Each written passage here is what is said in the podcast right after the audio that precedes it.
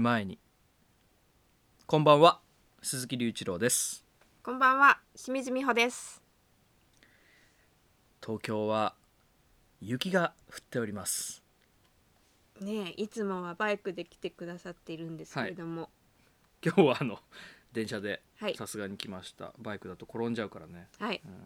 まさかね積もるとはちょっと思わなかったけどうっすら積もってますねこれね。はい、うん。真っ白ですね。ねすごいどうなることやら。はい、すぐ溶けちゃいそうでもありますけどね。そうね。まあいいんじゃないですか？溶けたぐらいが。はい、そうですね。もう帰り道ね足ぐちゃぐちゃになっちゃったら困るんで。はい。えっ、と今日はですね、えーこちら、えー1月28日の収録なんですが、えー城崎国際アートセンターとこちら東京の、えー清水さんのお家をオンラインでつなぎまして、えーラジオの公開収録というのを行っております。初めてですね、こういった試みは。そうですね、えー本来だったら、えーちょうど今日、えー僕たちは城崎に滞在している予定ではい、で現地でその公開収録お客さんを集めて、で実際にあのこのラジオを撮るっていう催しをやる予定だったんですけどそちらが、えー、とコロナウイルスの影響で再延期となり、えーこうしてオンラインでやることになりました。ちょっとドキドキしてますね。おドキドキしてますか。はい、はい、長丁場です、ね。そうですね。一体どうなることやら。楽しみですね。はい、はい。じゃあ今日も楽しいお話を聞いていきたいと思います。よろしくお願いします。よろしくお願いします。今日は始まってしまいましたえっと今城崎の方とですねはい、え城崎国際アートセンターと、えーオンラインでつながっておりますはいえっと私鈴木隆一郎と清水美穂です。はいよろしくお願いしますよろしくお願いします。そして、えー、城崎の方には今日はゲストの方が来ておりますこんにちはこんにちは。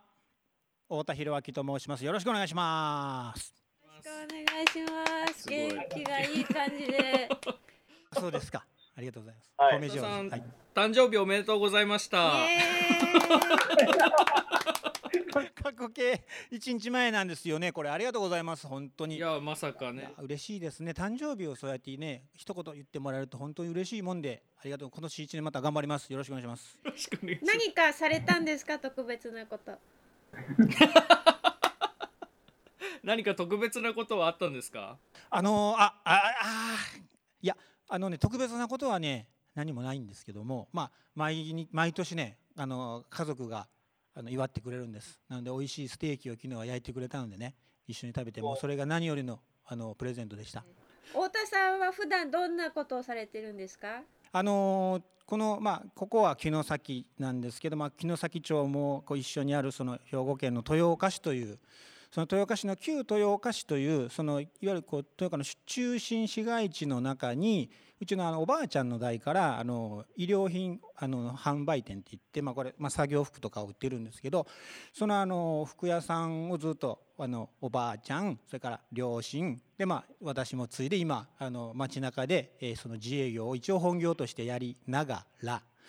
えー地域のコミュニティ FM のその、えー、とパーソナリティもさせていただいていて、えーそれあの FM ジャングルっていうねあのコミュニティ FM 局があるんですけど毎週1回火曜日の夕方の生放送のパーソナリティもやってたりします。まあいろいろとね他にもやってますけどあの大きくはそんな感じですね。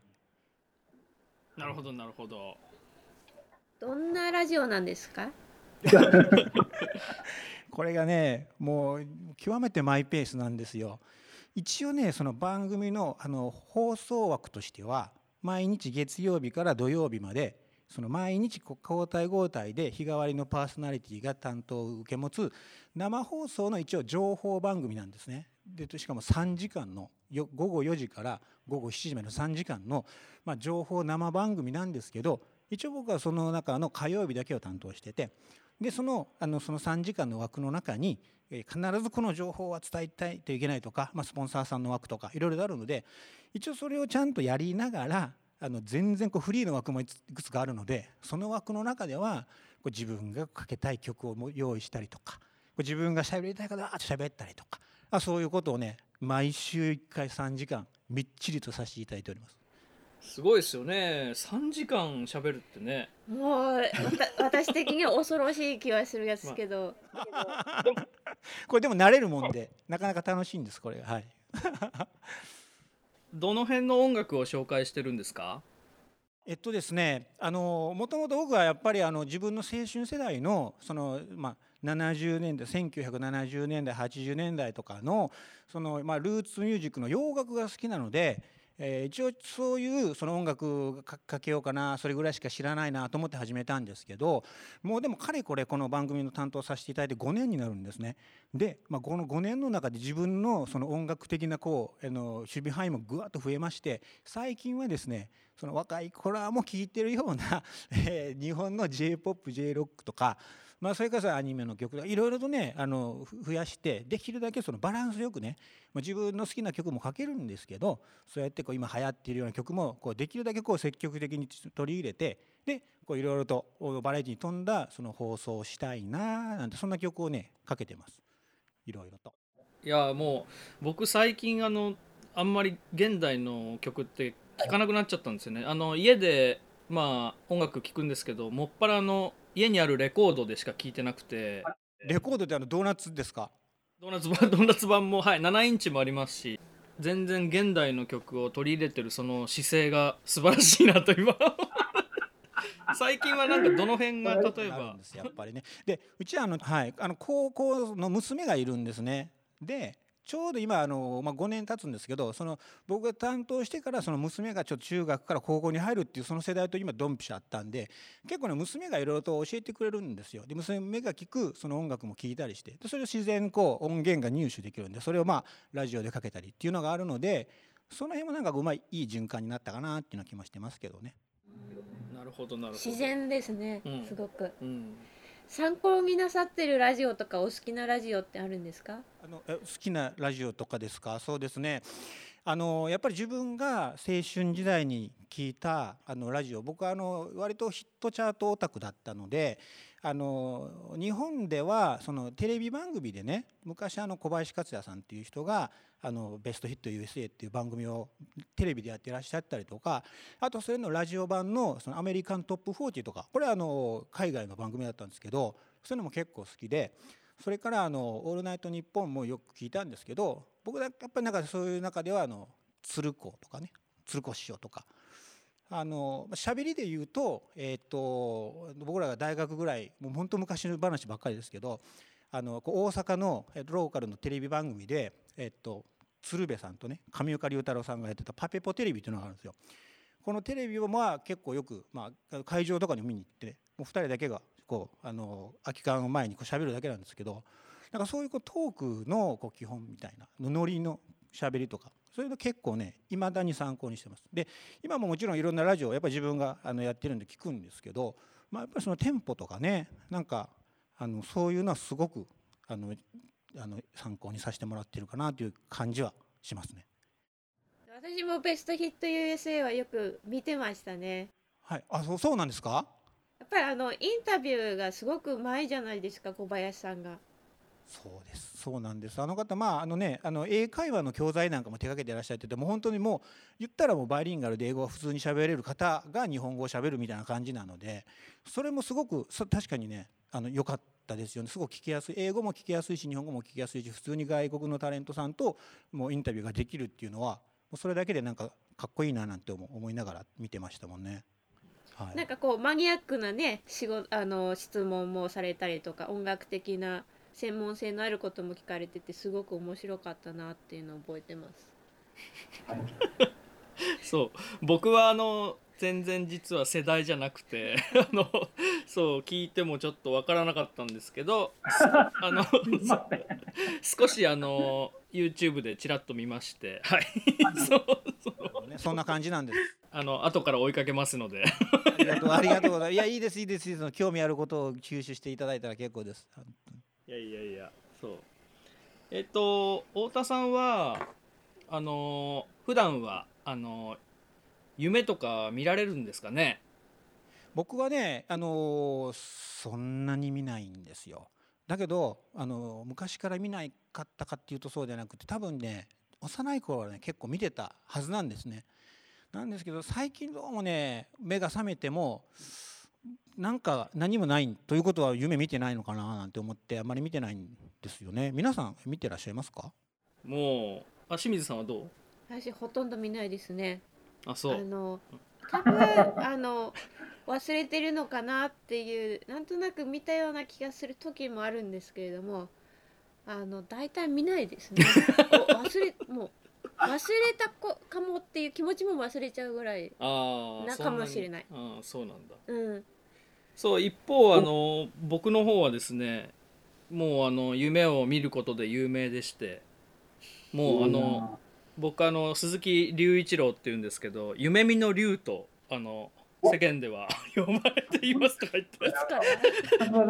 今考えました。夢見の龍は。でもあの本当にすごくたくさん夢を見てましてあの実は今朝もすごい 2, 2個2つ2つ見ました今朝 ななんかあお聞きしていいです？三つ三つ。もうなんか映画ができますね。サザエさんのなんか30分作れる。あのおねしょに近い感じの夢で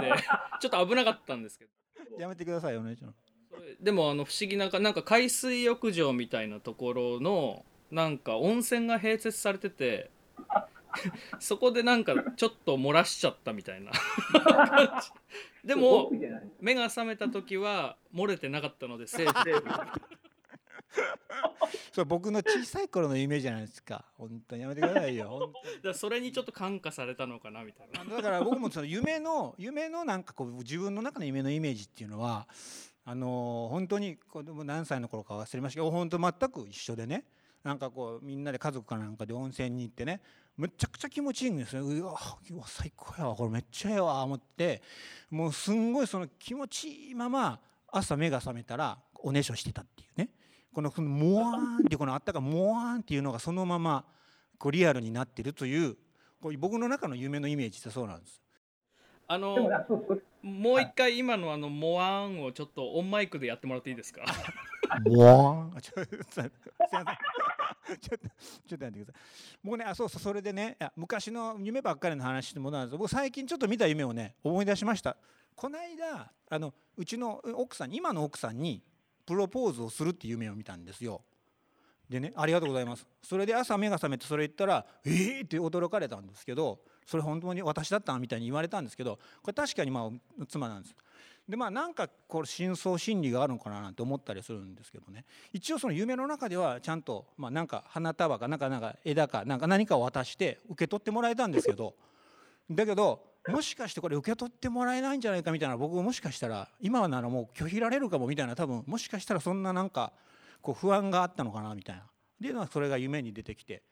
で実際になんかそう言うとまあ妻もなんかまんざらでもないみたいなリアクションをしてくれたんであよかったっていう。ただそれだけですけどじゃあ僕も最近夢見ましたというそういうお話でした。プロポーズ成功おめでとうございます。本当にありがとうございます。またこれであと半世紀頑張ってきて。えあのー実際のあのちょっと恥ずかしかったら言わなくてもいいんですけど 実際実際のプロポーズの時はその枝みたいな枝じゃないお花みたいな渡したんですか？これドツボ踏んでますね。これね僕はね割となんかそういうなんかあの割とこうリアリストなんで多分そんななくてあのある時に多分普通にまああの結婚しようかぐらいなこれ何の何なんですかいじめですかこれ。っていうことを多分 多分言ってるはずなんです。でもあのでもなんかねこの間のそうそうそうそうしたそういえばこの間の夢ではなんか渡してましたね。あれ本当僕だったのかな？いや面白いですね。プロポーズ。清水さんもちょっとそういう夢見たいんじゃないの？プロポーズ、うん。されてみようか。されてみようか。あの清水さんはあのごくまれに夢を見るとそれがあのデートの夢だったりするんですよ。願望じゃないですか。なんでそう。願望。ね本当ですねデートしたい、いいいですね。でもいいでいい夢だと思いますよね。なんか本当に。そうでもいいいいね大ハート。体あれなんですよ。あんま好きじゃない人とのデートが多いです。よ なんでこの人と仲良くしたんだろうっていう夢が多いですね。いや面白いですね。うん。はい、まあ話も盛り上がってきたところでちょっとですねあの太田さんにちょっとお手伝いしていただきたいことがありましてはいあの太田さんはその生放送の3時間のラジオを毎週やっているということで、そのラジオの中でその決め台詞みたいなのとかコーナーの時のやつとかってやっぱあるんですよね。なんとかのコーナーみたいな。どんなのされてるんですか？あのーですね、えっとですね、えーまあ3時間あるうちのあの毎週必ずあの6時半からね、まあ4時から7時の6時半からのコーナーで、えー今そのそ今そのタイミングでしょう。ぼ僕がねこうこう進めたいあのアーティストや曲をそこで紹介するっていう今週の一押しっていうコーナーがあるんですよ。今週の一押しで、まあ、その時に一応まああの固定したこう、まあ、なんかこうタイトルコールみたいな毎週そこでパッと流してるたりしますね。なるほど。なんかその 掛け声のコツみたいなのはないですか？なんでしょう？あのねちょちょっとやっていいですか？うるさいですけどあの 今フェーダーちょっと下げられましたけどいいですか？例えば一応あのジングルがジャンジャカジャカジャンみたいなの入った後に今週の「一押し!」ってこうやるんですよ。この「一押し」とこう高い割と高い声でね。でこの「一押し」っていうのが音程にすると「ソ」と「ラ」なんですよ。これなんかなんとかよくわかんないですけど僕的なそれインスフィーリングでこう「一押し」って言ったんですけどなんだろうと思った時にこれ「石焼き芋」みたいな昔昔から昔から僕が持ってるなんか掛け声といえば「でーでねーねねね」みたいな「チャルメラ」みたいななんかそういう多分ねそんな感じかなと思ってでそれを一応「一応し」っていうのをあの決め台詞おっしゃったようにまあ決め台詞であの毎週同じ時間にこう流してコーナー入りしてるっていうのは言われたら確かになんかそんなことやってますね。なるほど。そうあの僕らのラジオにも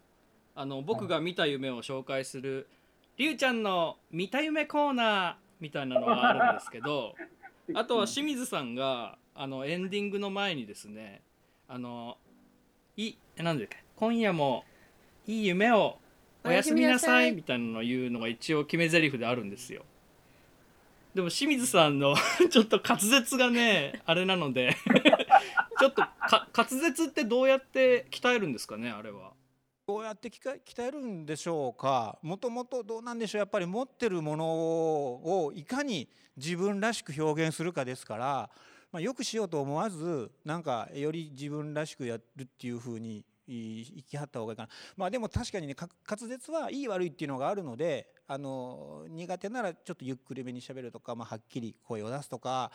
あのでもいいかなと思うんですけどまあでもあんまり細かいこと考えずにもう僕何でもいいんですけどもう個性だと思ってね表現されたら一番相手に好意的に受け取ってもらえるんじゃないかななんて思いながら自分はやってるんですけどね。太田さんのラジオででは、えー、とゲストに生でインタビューするとかそういったこともあるんですか？あります。あの基本的にはもうあのそういうあのレギュラーのゲストコーナーっていうのはないんですけどあの時間の中でどうしてもあの空く時間帯があの、まあ、ゆあの4時台であるんですよ。なのでその4時台で、えー、となんかこういろんな人とね日々やってるとこうご縁ができてなんかラジオに喋りに行きたいとかで僕が逆に来てほしいとかなんかそういう出会いがあった時にあの喋りに来てもらうって、まあ、その30分間をインタビューで使うっていうようなことはねちょこちょこやってます。はい、なるほどなるほど。なんか最近の悩みがん？うまく質問にならないっていう とてもひどい ラジオやってんのかって感じですけど割とあれですねなんかそのインタビューをしててもその感想になっちゃってせっかく人がいるのにこっちの気持ちを伝えるだけでそうそれを質問に変換できないっていそううなるほどね。そうか。これはやっぱ経験ですかね。どうでしょうね。あのうんとままあほんできればねその聞き上手になるっていうのがいいんですけどでもそれもね得て増えてあるでしょうしだけどまあそうやってねご自分ご自身で分かってらっしゃるんだったらいくらでも改善のしようが あるかなという気がするんでまあ本当にいかにね話を心開いてこっちに向かって声を出してもらえるかっていうのがやっぱりインタビューの醍醐味かなと思うんで僕もついついだからそうやってなんか言ってもらった後についついこう自分のこう跳ね返りでこの話が長くなりすぎないように気をつけなあかんなとは思ったりしますけどね。なるほど。うんうんうんいいいいポイントです、ね。勉強になりますそう。いやいや、長くなっちゃういやもうもう本当にあのすごく楽です気がこうインタビューされるっていうのがこんなに楽なものだとは思わないぐらい楽しくさせていただいてます。初めてラジオされた時はどんな感じだったんですか？覚えていらっしゃるまでいつ頃だったんでしょうか？僕初めてラジオに出させてもらった時その、まあ、こ地域のコミュニティ FM で出させてもらった時はもう今から1 5 6年前なんですよ。本当にその豊岡にまだ帰ってきてでそのコミュニティ FM の方とご縁ができてちょっと自分のうちの番組に一回喋りに来えへんって言って声かけてもらってその時にすごいピュアなハートで行ったんですよでねやっぱりその時はすごく緊張してで自分の言いこといっぱい言ってで、えーそれで「ああよかった」って、まあ、あの緊張はするんですけど一応ね多分ある程度言いたいことは言えたんですよ。だけど何なんかなって思ってた時にあのそのオンエアちょっとまたオンエアとは離れるんですけどオンエアをあの終わった数日後ぐらいにあのちょっと同じタイミングでうちの父がこう入院しててね入院しててその入院してた病室でそのラジオを聞いてくれてたでそこまで僕全然思ってなかったんですけどなんかこう普通にただ自分が言って一生懸命自分の言いたいことだけを言ったんですけどあのちょうどこう病室で父が聞いてくれてて、まあ、その聞いてくれてた父がその先生にこれがこれわしの息子やねみたいなこう自慢をしてくれてたみたいで。なんかそういう話を聞いた時になんかこうラジオのねこう魅力というかもちろんこう自分が言っていろいろ喋りたいこと喋るんだけどやっぱりねいろんな形で聞いてくれてる人がいるなっていうのを思った時にちょっとね気持ち変わってそこからなんかこう言いたいだけじゃなくて聞いてる人のこういろいろ気持ちを考えながら喋るようになってちょっとそれもう随分昔の話なんですけどね。でもそれがやっぱり未だに生きてる感じはします。ラジオいいなっていうのはそういう時に思いますね。めちゃめちゃいい話じゃないですか、あすいません。うん。えすいませんじゃないすいませんじゃないです。貴重なお話をありがとうございます、ね、ラジオの醍醐味ですね。いやすごい。なんかそのあれですねやっぱそのリスナーのことを想像するきっかけになってるってことですよね、その出来事が。特にまああの本当にそのコミュニティ FM うちら小さなコミュニティ地域のラジオなのであのど誰を彼でも聞いてるわけじゃなくてだからこそこう気楽に自由にできる面と逆にすんごい縁の強い人ががっつり聞いてるっていうその怖さとか緊張感もあってそのその、まあ、コミュニティ FM なならではのねあのなんかこうスキルの上がり方みたいなのは感じてます。結構あのコミュニティ FM って全部自分でしないといけないんでこれがまあ楽しく感じられるかちょっと負担に感じられるかでこうやり方も変わってくるんですけどおかげさんで僕結構楽しくやれてるのでだからその楽しさが伝わってたらいいなと思いますけどね。はい、なんとも生放送でねうん。3時間っていうのがもうなんかもう、はあって思っちゃう。すごいですよね全部で何曲ぐらいかけるんですか音楽は？いい質問です。いつもね一応ちゃんとリストするんですけど大体あのできればフルでかけたいと思ってて2 5 6曲ぐらい毎週かけてます。プラス、まあ、BGM でちょっと触りだけみたいなのを含めるとやっぱ30何曲か必ず用意していきますね。それを毎週セレクトしてるってことですよね、だからまあ事前にある程度コーナー決めして、まあ、そこは最初にわーっと曲はめてあとはなんかでも当日にねそのリクエストとかメッセージくれたりリスナーさんもいるんでそんなんはこう来た瞬間にそのあのスタジオにあるこう、まあ、パソコンの中にフォルダフォルダをわーっとこうやってこう探してね対応したりっていうねこれがまたこれがドキドキハラハラなんですけどいろいろとそんなことしてますけど結構でもやっぱり曲は用意してかけますね。はいなんか本当は僕らのこの「夢を見る前に」っていうラジオの中でもそういう感じで音楽を紹介できたらいいなと思ってるんですけどなかなか楽曲をやっぱりあのウェブ上で配信するっていうのはあのハードルが高いうん。作業でして、そう結構ねそこにまだ悩んでる途中というか、まあ、まあ知り合いの方のあの提楽曲を提供していただくって形で今まではやっているんですけれども、まあ、それの良さもありつつ、うん、そうですね。もうちょっと広げていろんな曲もきね流せる形になればいいなとも思ったりとかはい。していだからます。まあ本当にね、ウェブのまああの ウェブのね、えーなんていうかこうデメリットというかリスクというか難しいところなんですけどでもおっしゃるように結果こうねし知り合いにいろいろ頼んだりとかあの自分で何かやったりっていう中からなんかまた新しいものがね生まれてきたりっていうのもあるのでまああのいや僕もなんかねあの関わらせてもらえたらぜひとは思うんですけどあのあのぜひ頑張って頑張りましょう。いやあのーそうぜひあのーバンドのちょっとねなんかやってらっしゃるってお話聞いたんでなんかそれとかちょっとそのうち紹介させていただけたらあ、あのぜひよろしくお願いします。僕らまあおっさんのバンドで去年本当はあの僕が一人豊岡住んでて、あとはもう僕が昔あの大阪京都に住んでた時の友達とバンドをやってて、今はそのみんなだから要は僕は遠距離恋愛バンドっていうんですけど、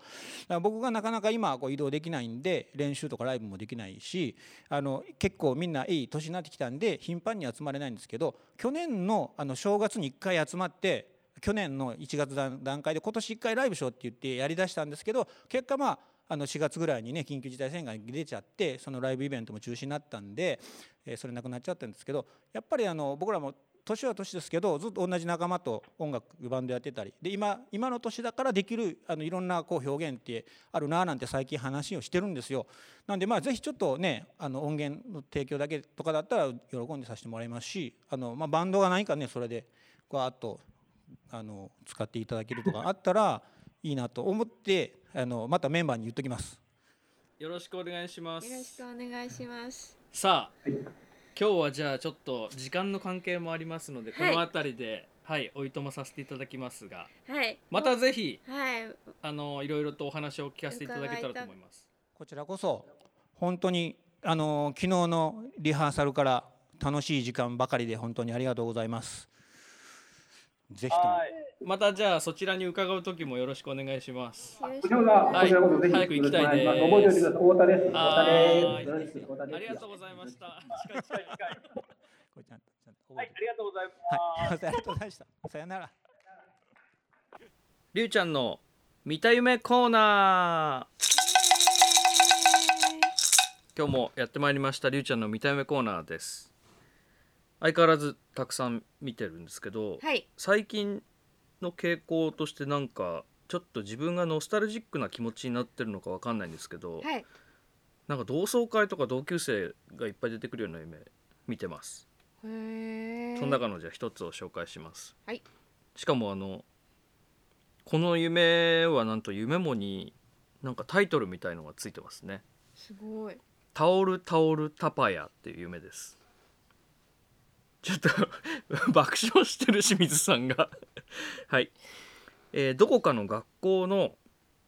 巨大な同窓会というか卒業前のパーティーなのかわからないけどとにかく規模が大きいのに参加してますね。でそこの受付でいろんなデータを取るための心理テストみたいなものを受けます。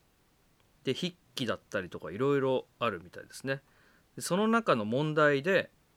タオルタオルタ〇〇みたいな問題があってその〇〇をまあ埋めなきゃいけない。でそこでとっさに「パヤ」って書いて「タパヤ」にして「タオルタオルタパヤ」にしました。そしたら隣にいた同級生が爆笑をしてでつられて自分も爆笑して笑いながら目が覚めました。はい。実際に本当に笑いながら目が覚めたんですか？もう爆笑してギャーって目が覚めて。